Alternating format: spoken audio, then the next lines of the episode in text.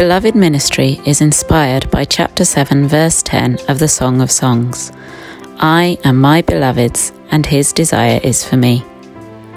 Our aim is to help women, whatever their age or state of life, to come to know their true identity as God's beloved. In this season, we are exploring what it means to be in the world but not of the world. So, wherever you are in the world, we invite you to join us.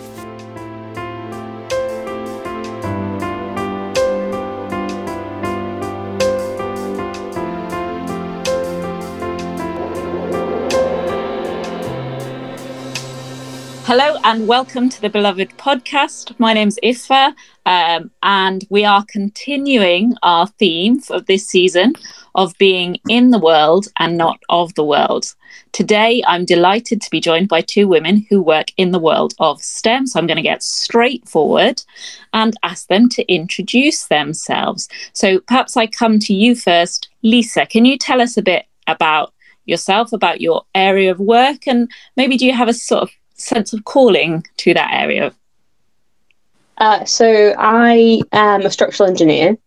Um, I graduated university six, nearly seven years ago, um, and I'm working towards my chartership, which is uh, a big endeavour in the world of structural engineering. Okay, um, I, those of us who aren't in that world, can you explain exactly what a structural engineer does? Oh, so I design uh, steel and concrete mostly to make sure buildings don't fall down. Very important. Which is quite an important thing, but somewhat unknown really in the general um, environment. Uh, but it's, it is uh, lots of maths, lots of science, lots of sort of um, people skills, which is not what you'd think really when you think of engineering. Um, but I definitely do feel I, I, was called to it. I've sort of wanted to do it since I was really young. Had this um, obsession with bridges. I was always like enamored with looking at bridges and visiting different ones. And uh, I actually remember asking my dad a question about how a certain bridge stood up, and it was the first time he didn't know the answer to a question that I had. Oh. so yeah, yeah, that's how I've ended up doing that. I think just to sort of uh, know something more than him. That's great. Thank you, Lisa. And Ela, same question. Hi, I'm Ela and I'm a cryptographer. Um, technically, my job title, I think, is I'm a senior research scientist who specializes in cryptography. Um, but what cryptography is, is this really key component of cybersecurity. It's the maths and the science behind secure communications, or a cooler way of thinking about it is uh, it's like the stopping hacking. Mm. It's all the technology behind that. So when you go on WhatsApp and it says it's end to end encrypted, that's cryptography. When you log onto a website and you see that little padlock that says that's the real website, again, that's cryptography. We use it so much every day in ways that we didn't couldn't even imagine even 20 years ago. Like when you do a contactless payment, all of the back and forth between like the card and your bank. That's all using cryptography. Um, it's funny because my my answer is quite different to Lisa's. I didn't really have this like I definitely want to be a cryptographer when I was younger. um, I didn't know what one was. I didn't know yeah. that was a thing. But when I was doing maths for my undergraduate, they were offering these courses in something called cryptography, which is all about secret codes. And as a kid, I was really into murder mysteries and stuff. And so there was something really appealing about learning how that really happens in the world. Um, so yeah, and then just kind of as things progressed, uh, I really felt that I was called to it. Although it times that I kind of questioned it because so many of my other female friends in particular do jobs that are really obviously pastoral, like you know they're teachers, they're chaplains, they work for charities, um, so I kept praying about it, going, "Is this really the the right thing?" And I got that really frustrating, you know, when you get that silence from God. But I felt like it was a, "Well, you're not doing anything wrong. Like I'm not telling you anything because I don't have any correction to make here." So yeah. Yeah, I think I think it's interesting because you've both talked about, you know, it's an area that you find fascinating, and you know, even just hearing you talk about it, you can hear how passionate you are about it.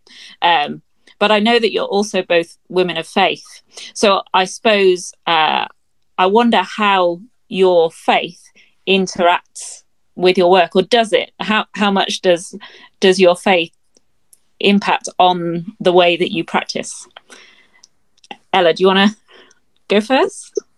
Sure. Um it's a question that i ask myself on a regular basis if i'm honest because it's not super obvious. Um but there are definitely things about my faith that i bring that value into my work. Things like integrity, trying to be really honest about what a technology does or doesn't do, um, and just trying to do my best work. Like, I think with most kinds of maths, we're not really inventing new things, we're just discovering things. And it's always like discovering some way that logic works, which in my head is, yeah, that's the way that God thinks. And I'm, we're finding out new things about it all the time.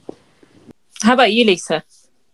Yeah, I mean, that was uh, really powerful, Ela, actually, what you were saying there. Um, I think for me, it's a bit less sort of um, fundamental. I think it just approaches the way that I deal with my colleagues and people that I'm dealing with, like on building sites and things like that, and just trying to approach them with the same level of like um, love and compassion that I would anybody, and trying to um, be a witness that way. Um, I think especially like in office environments, you end up having these like deep and distracting chats about things, and then using that as an opportunity to bear witness to our faith and to, um, you know, to teach these people that they have got this idea of people who are Catholic in their head, and actually, I'm quite counter to that. I'm um, logical, uh, you know, got science and engineering based head, but I still believe in God. And for a lot of people, they don't know anyone like that. So it's nice mm. to be able to use that as a witness. Yeah. Yeah. I've definitely, I mean, my workplace is very different uh, as a teacher, but I've definitely had multiple conversations where I've talked about science or or reason and things like that and they say and then they find out that I'm Catholic and they say, But I thought you were a clever person. I thought you were someone who was logical. And how can that also be a per- like it doesn't make sense for some people? But I think what you said, Ela, was really interesting in terms of that understanding and discovering the way that the world is and the way that creation works, discovering these things is kind of that is religion in a way. That's how you know they're not separate. That understanding the world is understanding creation is understanding god.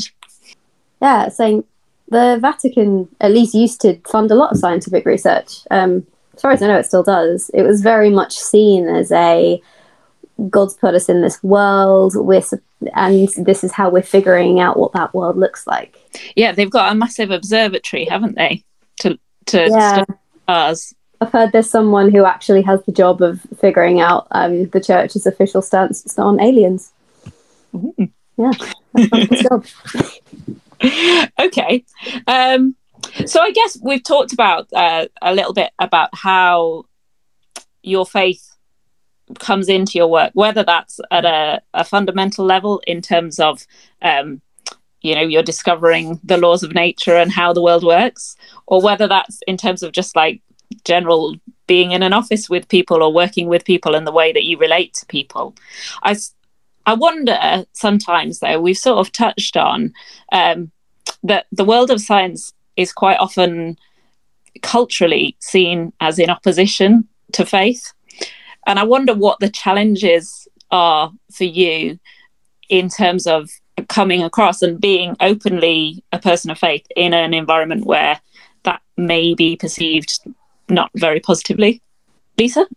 Yeah, I think um, it's always a a difficult transition when when you start a new job anyway and trying to like feel out how your co-workers feel about certain things and just dropping a few hints here and there and seeing how they react um but i have a um an idea in my head that i'm just open and i'll answer any questions they've got like honestly and um without any kind of judgment. And quite often, I think they have this idea in their head that's been formed through uh, the media or or other people they know. And it's nice to just give them like the almost the factual answers about what Catholicism is and what it teaches. So that's kind of how I approach it.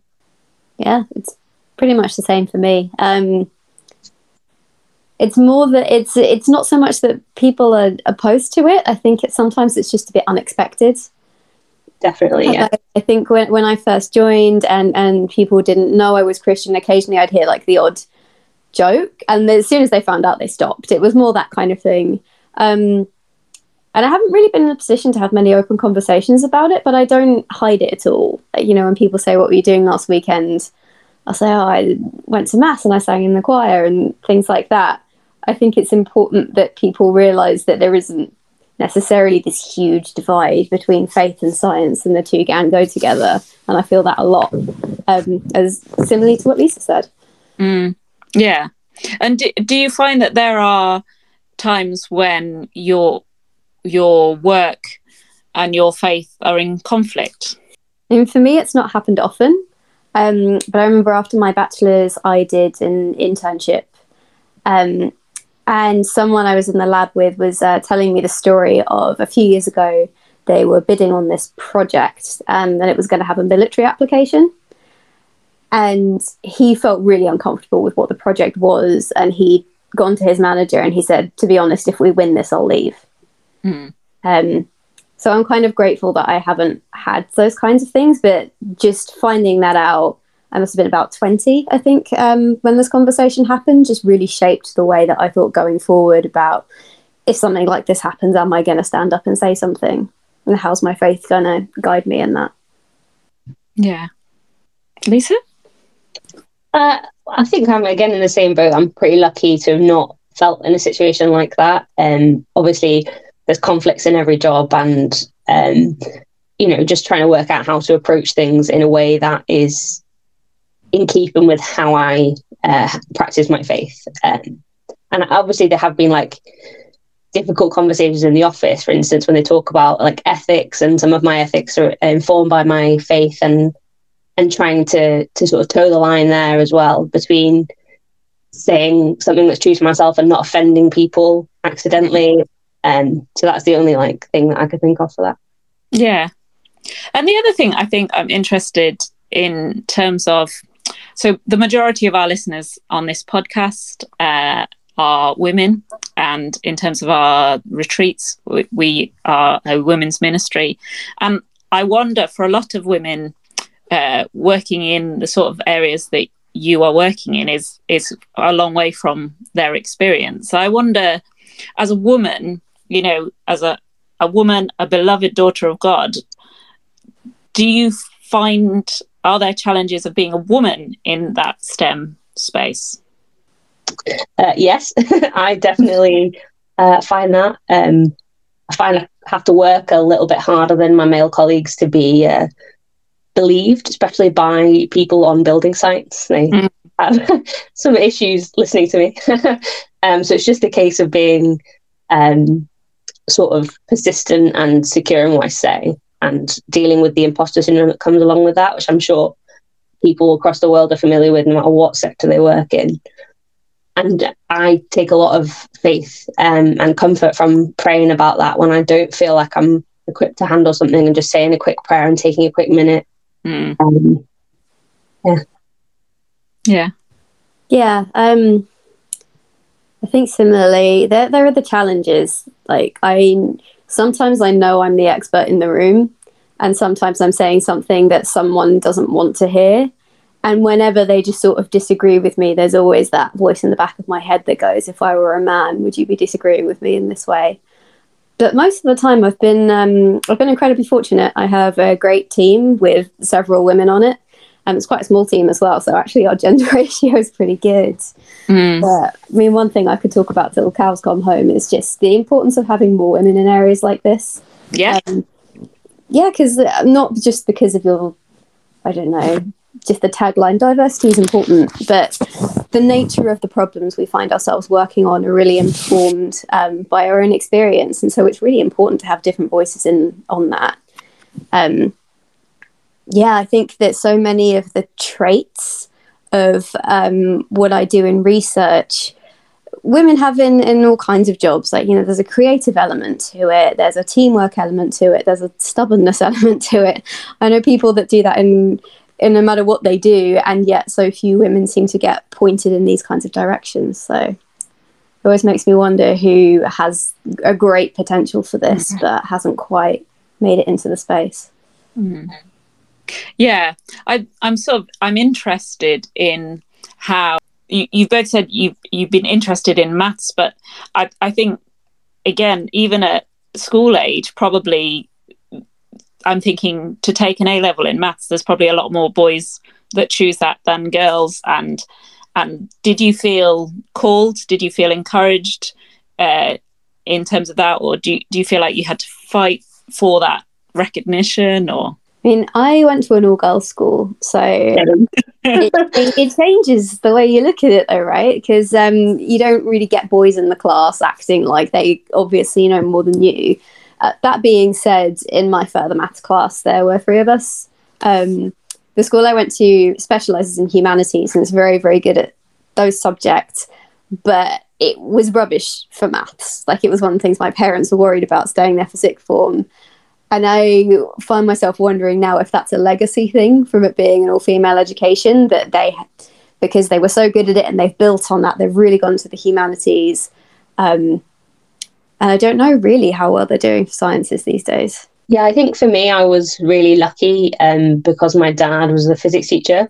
So he always encouraged me and my sisters to, um, you know, go after whatever it was we were interested in. So my older sister's got a degree in maths, and obviously I'm an engineer. My other two sisters have gone into like more nursing and, and like humanities based jobs. Um, so I think I was just really lucky to have that at home and through school as well like being at an all girls school as well, you don't have that issue with um with boys in the class. My sixth form was a um, mixed gender, and we had that issue a bit more. But I think because we'd gone through year seven to eleven, all girls, there were quite a few of us who went on to do maths and physics and further maths. Yeah. Okay. So, uh, I suppose are, are there any uh, tips that you would say if there were for if people have um, I'm thinking our listenership might have daughters who are going through school and considering career options or might be considering career options themselves uh, or granddaughters or things. Is there anything that you would say in terms of uh, encouraging them into STEM, into these sort of choices? I guess if you find it interesting, go for it. You know, don't. Um, it can become a real self perpetuating thing when people go, oh, but people like me don't become mathematicians, and therefore mathematicians always stay the same group of people that they were. Like I know some uh, universities, like the University of Cambridge, they've been trying to really increase um, the number of people from different ethnicities, um, particularly having more black people. And yet, like I remember around A level results day reading this article um, by a, a, girl who was black and she'd just gotten her place, but she was going, "Oh, but this is this the." I don't envy her trying to figure that out, but it always kind of, whenever you're thinking about diversity and inclusion and inclusion, to go, oh, but it's it's going to keep it's going to keep happening if people don't step in, and it's going to be a bit outside your comfort zone, maybe, but maybe like me, it's fine. Everyone's been really friendly. There's the occasional blip, but it's not necessarily as bad as the media make it seem sometimes. Yeah. Yeah, for sure. I would definitely agree with that. And I would say my advice to anyone who's sort of interested in any kind of science or maths technology is to just keep asking the question. So ask your teachers, ask your parents, ask, you know, your uncle, your aunt who you know who might have an answer. And I think that just keeping that curiosity alive is what what encouraged me into engineering. So yeah, that'd be my advice. Okay. And uh, the other thing that I think I'd like to ask you is about sort of we've talked about how your faith impacts on the way that you work um, and perhaps your sense of calling to this area. I wonder, does your work impact on your understanding or your experience of faith and your understanding your experience of God? It's a good question. I've not really thought about it um, before, but I think it must do. I think everyone's daily life and experiences affect their their faith. And I think for me, um, it's it's allowed me to sort of step away from it a little bit and question it, and then really feel solidified in my faith. Like when I was at university, I had a really good chaplaincy community, um, and I had a lot of support and a lot of opportunity to worship. When I graduated, I kind of had a bit less of that, um, and I think you know the way the way that my job is and the way that it works has just allowed me to sort of take a step back, question where I'm at, and then be solidified in it. Yeah. How about you, Ela? Yeah, um, I mean, I think for me, sometimes I find myself wondering about how much technology has changed the way that human society works. And it makes me wonder even more about what human beings are and the fact that we all have like inherent dignity. So even though I don't work in AI, it comes up a lot kind of conversations around the office. And I think it's just it's going to really highlight what it means to be human and actually why is it that we're better than machines and just things that were always true but maybe we didn't have to think about before mm. so yeah i guess just seeing the way technology changes the way that we interact with the world and yet the way that god created us and the fact that we're all loved and we're made in his image that's always staying the same yeah yeah that's really love that's really beautiful um and i suppose for both of you when you're when you're working on a project and you see you see the way that it all works together. I'm, thinking back, Lisa, to you saying about like seeing a bridge and being amazed by it and how it works, and um, and I guess it's it's less physical for you, Ela, because it's not a bridge that you can point at, but it's still you know that that creativity that is a God given thing, isn't it? And and there is a I, I think for me that there's a there's a marvel that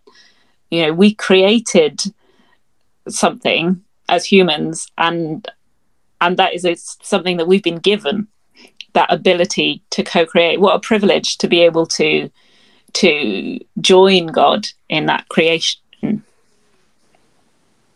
yeah that's really beautiful actually Iffa. yeah yeah that was really beautiful it's one of my um annoyances sometimes if I'm at an event and people will say, "Oh, now we're going to pray for the creative people," so all of the artists and the dancers, and they never mention the scientists. but it's creative. It's you know we're building new technologies all the time. We're figuring out how to connect things, how to build bridges, literally.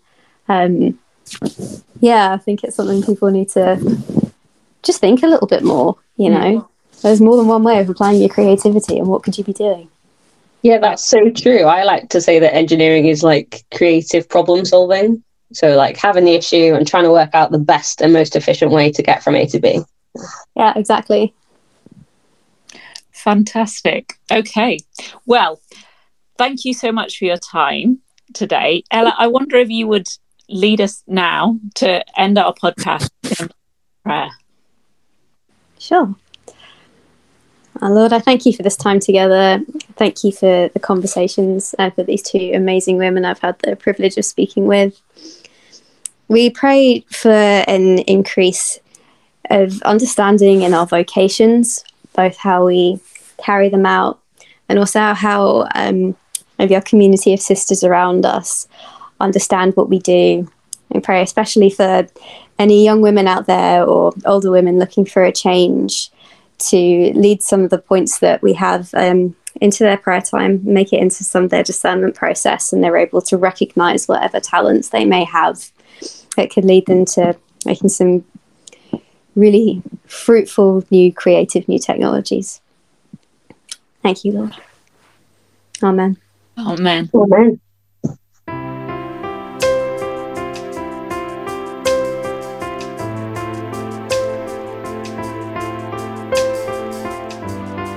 A massive thank you to Ela and Lisa for sharing their experiences of living out their faith in the world of science, technology, engineering, and maths. And thank you to you for taking the time to listen to our podcast. We're praying it's really been a blessing for you. Have a think about is there someone that you could share the podcast with, a friend, a family member? Also, don't forget to subscribe or follow the podcast uh, on whatever app you're using. Uh, maybe give us a rating or a review. Uh, that really helps other people to find the podcast. There's loads of information in the notes for the episode, including journaling questions that you can use to reflect on the episode. And you can find these by scrolling down on the episode in whatever app you're using to listen to us today. Also, in the notes are details about upcoming retreats, including the Desired Retreat, which is on the 9th to the 11th of June for those who've already been to a beloved retreat and want to go a step deeper into their belovedness. Bookings are now open we'd love to welcome you to that.